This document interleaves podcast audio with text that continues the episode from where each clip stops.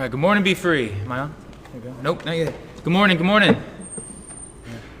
Check one, two. Hey, there we go. Good morning. Hey, thanks guys for coming this morning.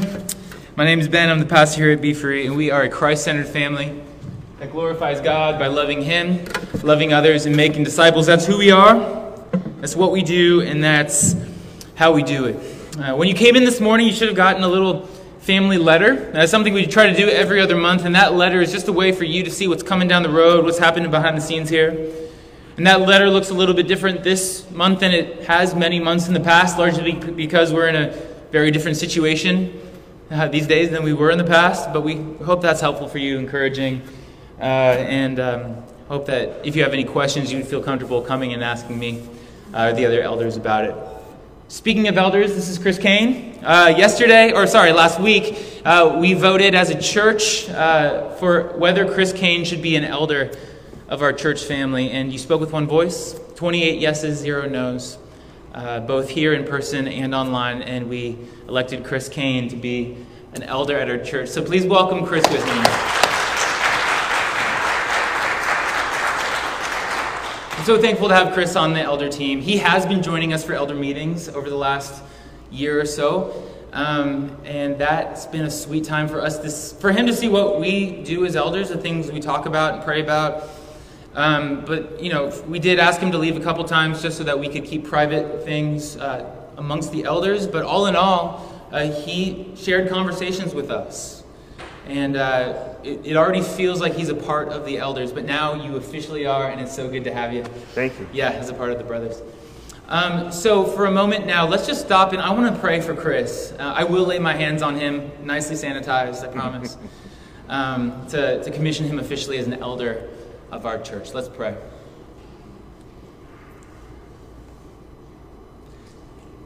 Uh, Heavenly Father, I, I praise you, bigger picture, God, for what you have done in Chris's life. Just getting to know him so well over this past year and getting to hear the stories of the way that you have been working uh, throughout the years of his life, but also are still working in his life today. It just makes it so clear that he is a man who loves you and is seeking you, who loves your church, who loves the family that you've given him, who loves Melissa, leads her well, cares for Kyle, points him to you.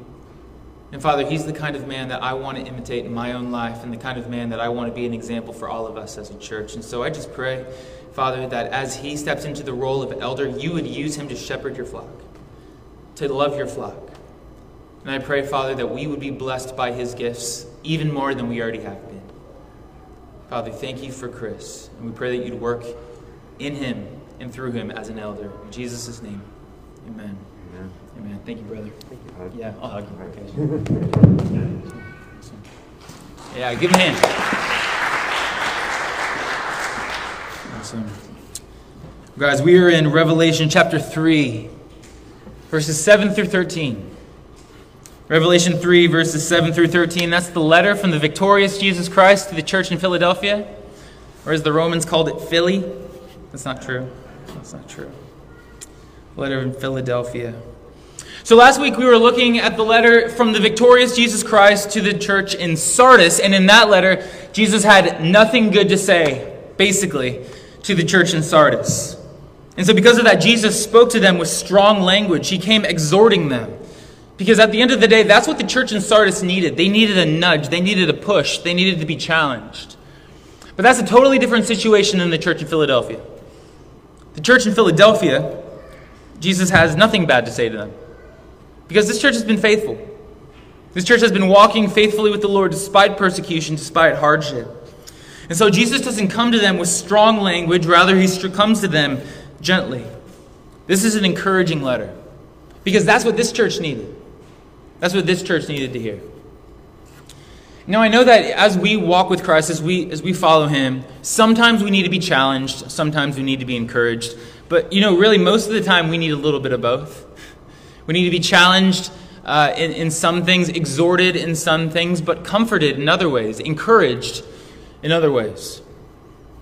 And so I'm frankly thankful that we come to a letter that's full of encouragement because if you feel like me at all, a lot of these letters have been pretty challenging. They've had a lot more urging than they have had comforting. But this letter is going to be more of a comfort for us. And frankly, I do, I do feel like I need a little bit of comfort right now. I need some encouragement right now. Because it doesn't take very long in any conversation for the topic to turn to things that aren't that encouraging. If you're on the internet, it doesn't take more than a click of one or two links before you find your way to some bit of news that isn't all that encouraging, some post that isn't all that encouraging. And even though our reasons for being discouraged today might be really different than the reasons that the church in Philadelphia was discouraged, what I'm amazed by as I come to this letter is that the encouragements Jesus gives to this church are just as applicable to us today in our current situations as to the church 2,000 years ago. And so, my prayer today as we dive into this letter is that we would be encouraged and comforted in our walk with the Lord especially with the discouragements that we face in our lives today. So let's read this passage, Revelation chapter 3, 7 through 13, and then I'll pray.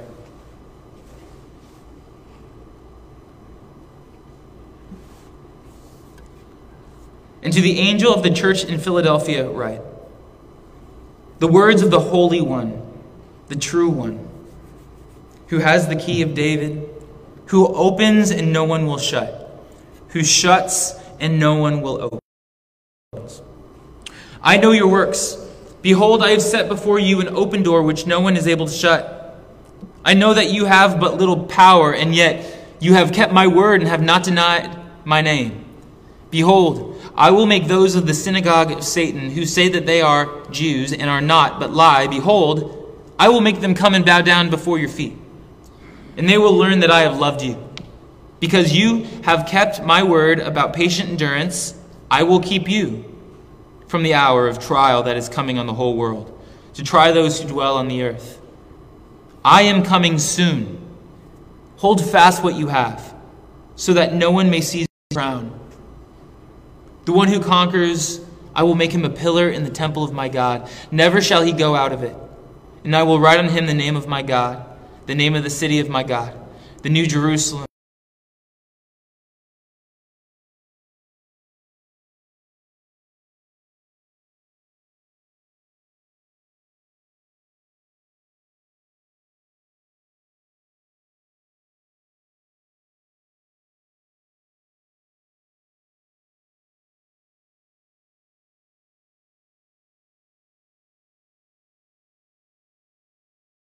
relevant and so applicable to us. It is just as true, just as relevant for us today, Lord, because it was written by you, a God who does not change. We can find hope in you, Lord, because you don't change no matter how many thousands of years go by. And so, Father, I pray that you, in your infinite power and glory and love and majesty, we would be in awe of you today. And that because of who you are, we would recognize the hope that remains just as true and powerful to us today as well. God, thank you for this word. Teach us through it, grow us through it, lead us to worship and glorify you this morning. And we pray this, Lord, in Jesus' name. Amen. Amen. All right, Revelation chapter 3, starting in verse 7. Let me read the introduction. And to the angel of the church in Philadelphia, write the words of the Holy One, the true One who has the key of David, who opens and no one will shut, who shuts and no one opens. Open and none shall shut. He shall shut and none shall open. That sounds like Jesus. But what does that mean? What does it mean that he was given the key of the house of David? That this is a man who can open a door and that no one will shut it? That he will close a door and that no one will open it? Now, who is it that holds a key to a house? Let's just ask that question. If somebody's got a key to a house, who is he? What does it say about that person? Well, what it says about that person is that he belongs there. He's allowed to enter into that house. And actually, not just that, more specifically, he has control of who else enters that house, right? If somebody has the key to a house, he can go and leave as he pleases. He can let other people in and out. He's the one who opens the doors. He's the one who closes the doors. In other words, He's the master of that house. He's the Lord of that house. He is the one who is over that house because he's got the key. And so, back in Isaiah, when it's talking about Eliakim having the key of the house of David, what it's talking about is that Eliakim is given control over the house of Israel. He is being made master of Israel. He's being given power at that time specifically because Jerusalem was under siege and they needed someone to lead. And that's exactly what we see in Revelation chapter 3, verse 7 about Jesus. He is given here the key of David, which means that Jesus is the one who is the master of the house of David. He's the king of the house of David. He is the master of God's people, and it's Jesus who controls who enters into that house and who leaves that house. Jesus has the highest authority over who belongs there. If Jesus opens the door, the door is open and nobody's going to shut it. If Jesus shuts the door, that door is closed and nobody's going to open it. He says what goes, what he thinks matters because he holds the keys. He is the king. And I love this image of opening and closing doors because it's so simple, but yet so profound, right? A first grader would understand what it means that somebody who has a key is the one who can open and close a door. Jesus is the one who has perfect, final, ultimate control over who belongs in the people of God. And so here in the introduction, it's saying, hey, look, the guy who's about to speak to you, who's about to write, he is the Holy One he is the true one, and He is the one with the highest authority over who are in and out of His house. So, what is it that the opener and closer of doors has to say for himself? Let's, let's read verses 8 through 11. Jesus says, I know your works. Behold, I have set before you an open door which no one is able to shut. I know that you have but little power, and yet you have kept my word and have not denied my name. Behold, I will make those of the synagogue of Satan who say that they are Jews and are not, but lie. Behold, I will make them come and bow down before your feet. They will learn that I have loved you. Because you have kept my word about patient endurance, I will keep you from the hour of trial that is coming on the whole world to try those who dwell on the earth. I am coming. Hold fast what you have, so that no one may seize your crown. I think that by now in this series, I mean, this is the sixth letter that we've looked at in the book, the sixth letter from the victorious Jesus to the, a different church. I think by now we, we basically have the gist of what it looks like to be a Christian at this time and in this place. All these believers, no matter what town they were in, they were facing a certain kind, a certain degree of persecution. Either they were being persecuted by the pagan culture around them for not worshiping the emperor and not worshiping foreign gods, or they were being persecuted by the Jewish people. Specifically because they were worshiping a crucified criminal, saying that he was the Messiah and that they were breaking the Old Testament Jewish laws. So, of course, they were being persecuted from either one side or the other. It seems from this letter that the Jews in Philadelphia were being persecuted by the Jews more than by the pagans around them. But the Jews in this letter, they're called something pretty harsh. They're called a synagogue of Satan. Now, we've seen that language before. We saw it back in the letter to Smyrna in Revelation chapter 2, verse 9. But this harsh language is being used to talk about those who are actually Jewish, those who really are culturally and historically uh, Jewish, those who are able to call themselves Jews because they could call Abraham their forefather. But the thing is that these actual Jews were not believing the prophecies of the Jews. They weren't believing that Jesus was actually the Messiah that was going to be sent. So, yes, they were Jews, but they weren't following the Jewish king. They weren't following the one that God sent to deliver them. And so God calls these Jews a synagogue of Satan because in reality, they were rejecting their king. They were rejecting the one who came, and so then they were doing what Satan does. It's harsh language, but it is, a, it is a way of Jesus saying they are not actually following the Messiah. They're not actually following me. And so these Jews that he's calling the synagogue of Satan have cast the Jewish Christians out of the community of God's people, telling them, guys, you don't belong here. You worship a crucified criminal. You don't follow our laws. You're not a part of us. You don't belong here. But let's just do a thought experiment really quick. I want you to imagine that I invited you over to my house um, and we sat down, we were having dinner. Davy's there at the head of the table where she always is, not the master of the house. So I make that clear. But she's sitting there at the head of the table and she starts throwing food on the ground. And she starts making a fuss and, and, screaming. And it's really hard to have a conversation. So you get fed up at our dinner table and you say, Davy, get out. what would I do in that moment? How would I respond to you if you sent my daughter out of our house because she was annoying you? Hopefully, in a nice, kind way, I would say something to the effect of, You can't do that. You have no authority here. This is my house. That's my daughter. I hold the keys. You can't make the rules in my house. You can't decide who gets to be in my house and who goes out of the house. That's, that's my authority, not yours. But that's what Jesus is saying to the Christians here about the Jews. He's saying to them, hey, look, these Jews, they might have tried to put you out of my house, but hey, they don't have the authority to do that. That the house of my people they don't hold the keys. I hold the keys. I'm the one who has authority over who comes and who goes. I'm the one who opens and closes the doors. If I say you're in, guys, you're in, not them. I get to decide who comes in and out of the people of God. And look, verse 8 Behold, I have set before you an open door which no one is able to shut.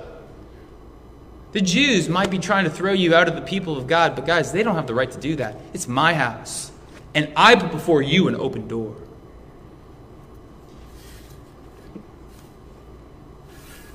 And the thing is, the Jews at this point, they don't know the mistake they're making. But Jesus makes it really clear that soon they will know.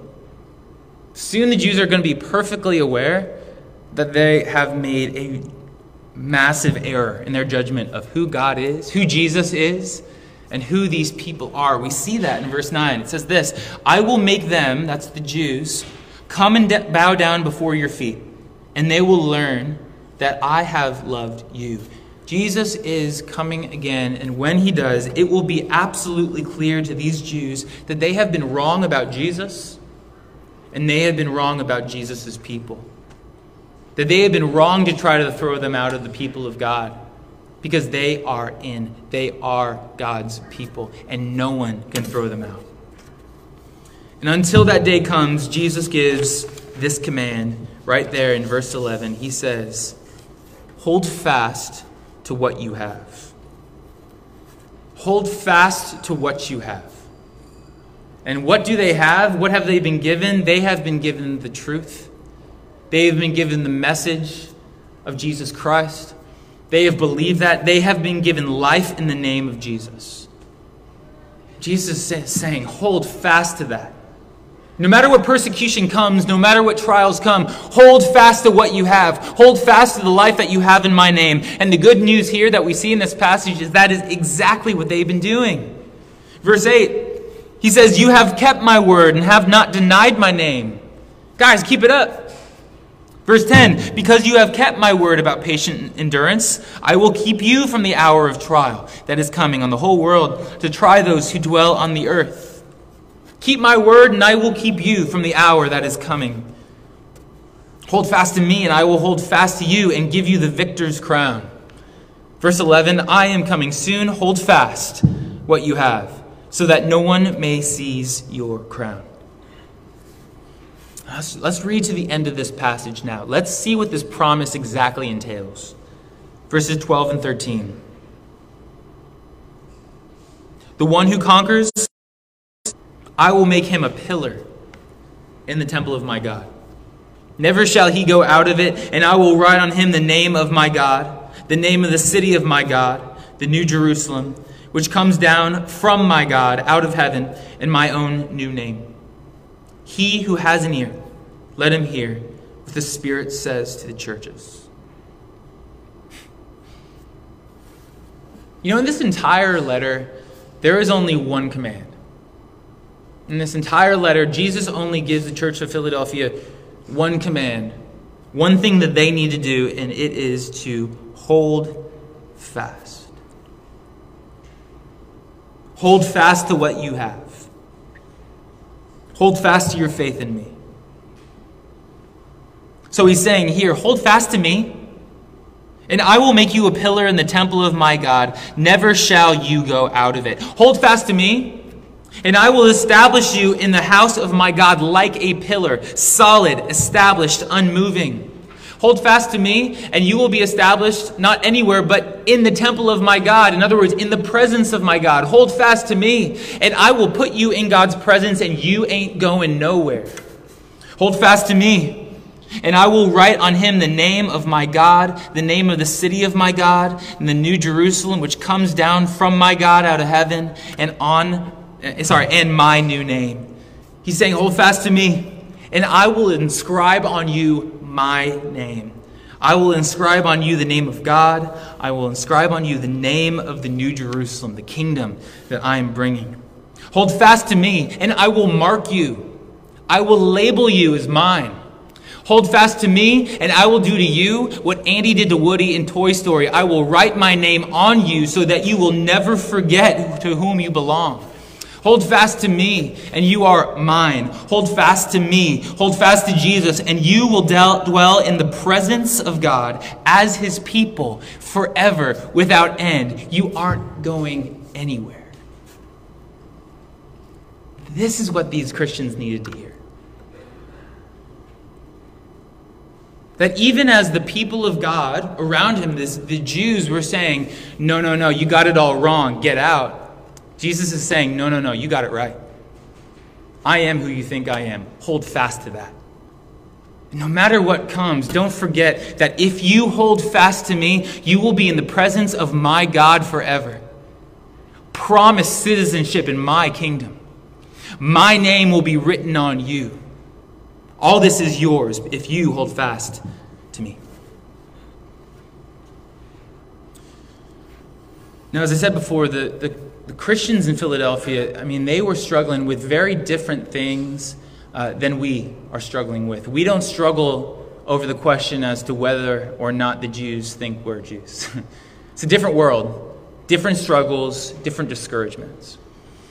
And you would think that after 2,000 years, we might need a different kind of encouragement than what these Christians needed in Philadelphia. But the thing that's so amazing to me in this letter is that the encouragements given by Jesus to the church are just as relevant, just as encouraging to us today as they would have been to the Christians in the first century. And so let me tell you just three encouragements that I'm pulling out of this letter. There are more. We could make a longer list. I'm going to focus on three. Three ways this letter encourages us to walk with Jesus today. First encouragement Jesus is not like you. Jesus is not like you. This isn't, how is that an encouragement? Let me show you.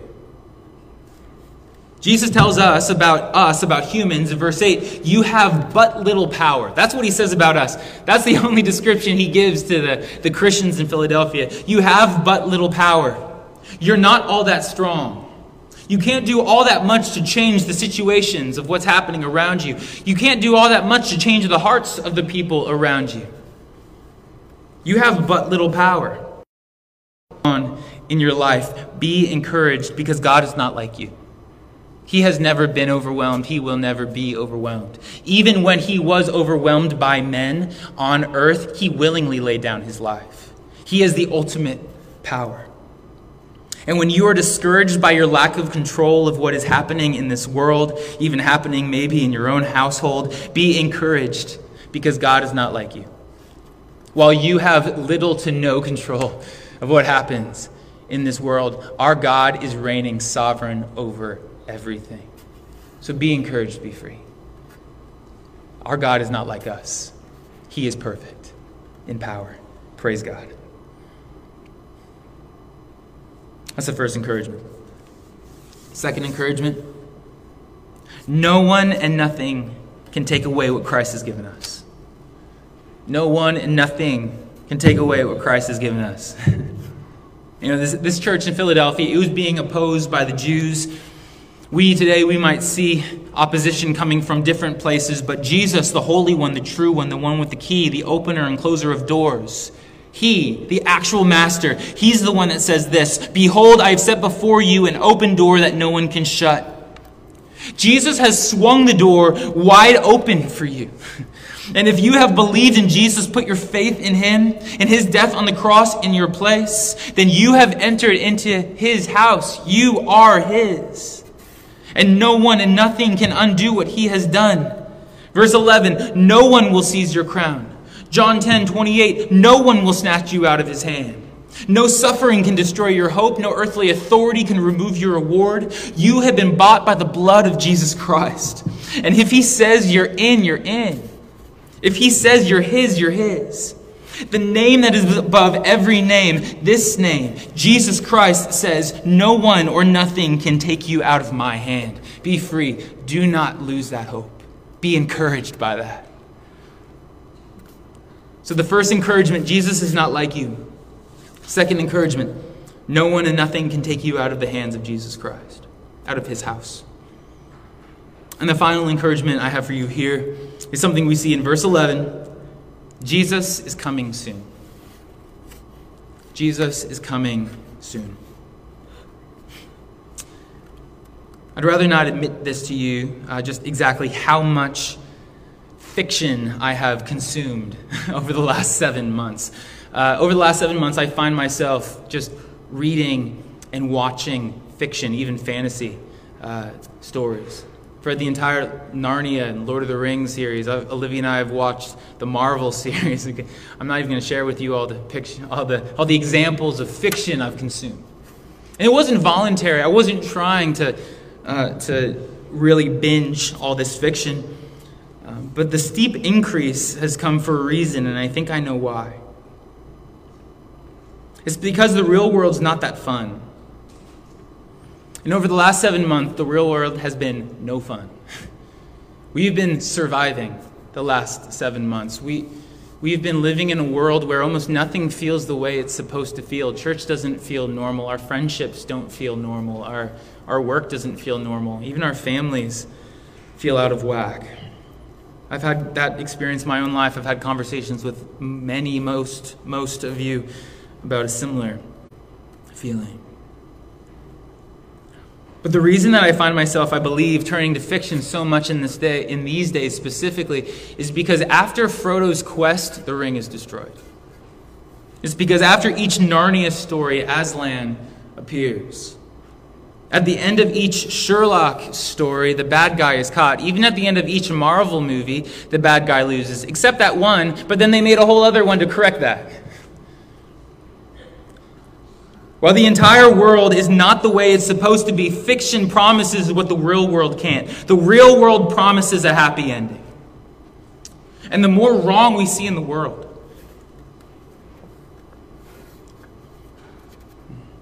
the more we want a happy ending. And the final encouragement that we take away from this passage is that even while the real world can't give us a happy ending, Jesus Christ can. He has promised us a happy ending.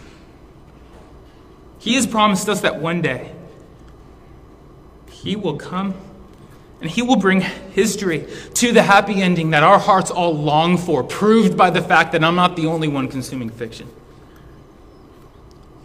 The deepest longings of our heart will come true when the King comes and brings His kingdom. We are looking forward to that day. And I have to admit, when I was a kid, I remember going to church and hearing stories about the, uh, that Jesus Christ was going to come again someday, and it just scared the snot out of me. I remember uh, people say, uh, praying and singing, Come, Lord Jesus, and I would just add a little addendum, like maybe later, maybe after I've had my life, maybe this is after, after all that. But the more brokenness I see in the world, and I'm sure it's the same for you as well, the more brokenness we see in the world, the more we want to join in that chorus and say, Come, Lord Jesus. Because when we look around the world and we see things the way that they are, we have to acknowledge this is not the way it's supposed to be. The longer I live, the easier it is for me to believe that Genesis 3 actually happened. And the longer the live, I live, the more I long for the day when Jesus Christ will come again to make all things new. This cry, Come, Lord Jesus, flows from a heart that has recognized that something better is coming. So be encouraged. is because the kingdom of God is coming, and it is coming in its fullness. Let me read this description of it to you that we've read so many times in Revelation 21, just through verse 5. Here it is. John says, Then I saw a new heaven and a new earth, for the first heaven and the first earth has passed away, and the sea was no more. And I saw the holy city, the new Jerusalem, coming down out of heaven from God, prepared as a bride adorned for her husband.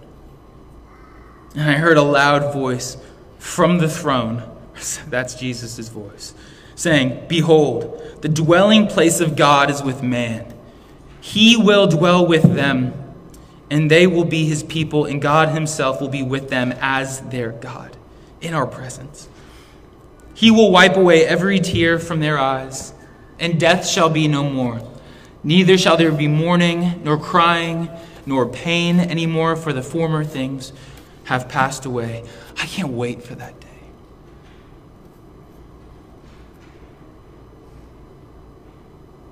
And by faith in Jesus Christ, by, by holding tight to what we have in Him, we are marked as citizens of that kingdom.